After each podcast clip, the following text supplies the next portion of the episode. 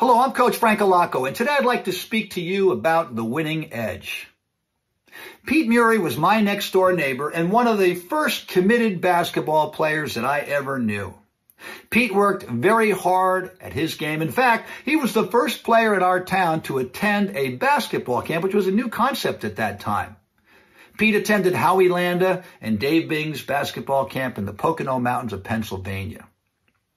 When Pete left, it left a void in our two-on-two games in the neighborhood.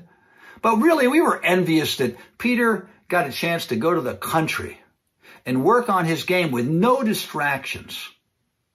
A month later, when Peter returned, he entertained us with stories of the workouts, of the one-on-one games, of basketball games that started at sun, sunrise and ended with sunset. Several years later, I was a high school player and I received a letter in the mail from Coach Bob Kennedy, the head coach at Lehigh University, who invited me to attend his camp, Pocono Invitational Basketball Camp. I was very excited to get that letter, but realistic in knowing that my parents couldn't afford to send me to camp. There were four boys and he couldn't just pick me out. And so I realized it wasn't going to happen. However, as I looked to the bottom of that letter, there was a handwritten portion where Coach Kennedy said I could work at his camp and attend for free. I ran right to my mom and dad, showed them that letter. I was so excited. My father said, well, you should call Coach Kennedy right away, which I did. I called him, thanked him for his generosity, and he told me I could come to camp for six weeks in exchange for working at the camp. It wasn't until a couple months later that I learned my job was going to be washing dishes after each of the meals in the dining hall. As the summer approached, I remembered the tales of Pete Murray and couldn't wait to get to camp and work on my game. Little did I know that my participation in this camp would not only improve my game, it would change my life. The camp was conducted in East Stroudsburg, Pennsylvania. The lower courts were surrounded by cabins where I lived. The upper court was next to the dining hall where I worked. The daily schedule had stations, dribble series, ball handling, uh, one-on-one games. We had two to three games per day. I loved the activities of that camp and the staff. And the challenging environment and the skill development really motivated me to give more of myself in my free time when I wasn't washing dishes to work on every aspect of my game. You know, the hot and humid times morning, noon, night, in that basement kitchen eventually got old, but I have to say the entertainment provided by the two cooks and the fellow campers that also worked with me was well worth it. And I got to go to camp for free.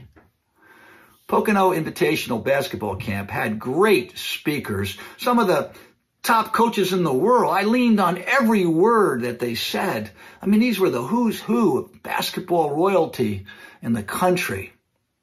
But the best speaker I ever heard at that camp was an assistant coach from Tennessee by the name of Coach Stu Aberdeen. On a sticky, typical Pennsylvania humid afternoon, Coach Aberdeen arrived. He entered the lower asphalt courts to give a lecture and to change my life. Quite frankly, he presented a comical view as he walked before the assembled campers in honor of Tennessee in all orange. He had orange shirt, orange shorts, orange knee socks, orange shoes. He was about five foot two inches tall and he had thick glasses that framed to the intensity and competitiveness of his eyes. He began his speech by asking, who is the best basketball player in this camp? Well, of course, no one wanted to stand up. And he said, no, no, I want to know who is the best player in this camp? Well, the campers started murmuring, and my name got mentioned a few times. I had been the MVP a couple of weeks earlier. He heard my name mentioned, said, which one of you is Allocco? I stood up, and he said, how good of a player are you? Where do you rank yourself in the country? I did some quick math thinking I was on the All East team and I multiplied north, south, east, west, northwest, south, different regions. I figured there's 10 regions, 10 to 20 players on a team. I'm going to say 200 players, but then I didn't want to sound too arrogant. So I said top 500 players in the country. Coach looked at me and he laughed and he said, you know, there's 2,000 players as good as you, and I haven't even seen you play yet.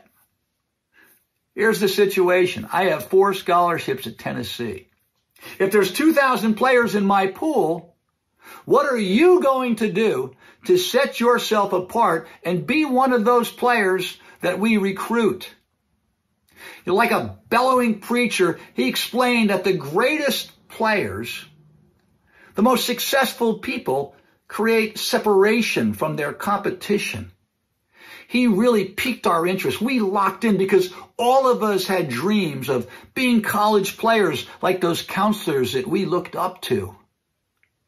Coach explained that he wanted a player who worked hard in school and someone who took his grades seriously. I want someone with good grades.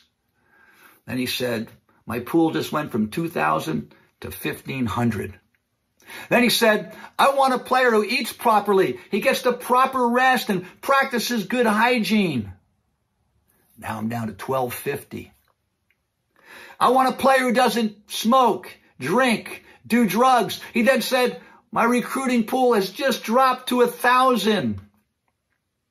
I want a player who doesn't use foul language. Now I'm down to 500 players. I want a player who works on his game every day. Now I'm down to 200 players. And then he closed his challenge with, I want a player who respects his parents and his family. Because if you don't respect them, you won't respect your coaches and your teammates. He said, now we're down to 10 players really made some sense to me. And as I stood there thinking about taking all of this in, I decided I was going to change my life. I totally bought into Coach Aberdeen's approach of the winning edge. And years later, would make that the mantra of my basketball camps and in my approach to coaching high school, college, youth basketball. Coach Aberdeen had a profound impact on so many people. And unfortunately, he passed away of a major heart attack at the age of 43. He was the head coach at Marshall University. Despite this tragic loss, the lessons of that man live on in generations of players that he coached and that he has reached indirectly through the Excel camps. In fact, I named our most valuable player award the Stu Aberdeen Outstanding Player Award so I can remember him every Friday. This amazing coach who was small in size, but he was a giant in his approach to the game and his love for the game and his ability to inspire others. You know, with all the opportunities of self-improvement, that are available to players today, improvement really is quite simple. Outwork the competition. Dedicate yourself to being the hardest worker on your team, then become the hardest worker in your city, and then your state, and maybe your region. Commit to a lifestyle of excellence, both on and off the court. Let the winning edge provide you with that little edge that'll propel you to greatness. Keep listening, keep learning, and strive to be your best. And remember, excellence doesn't take days off.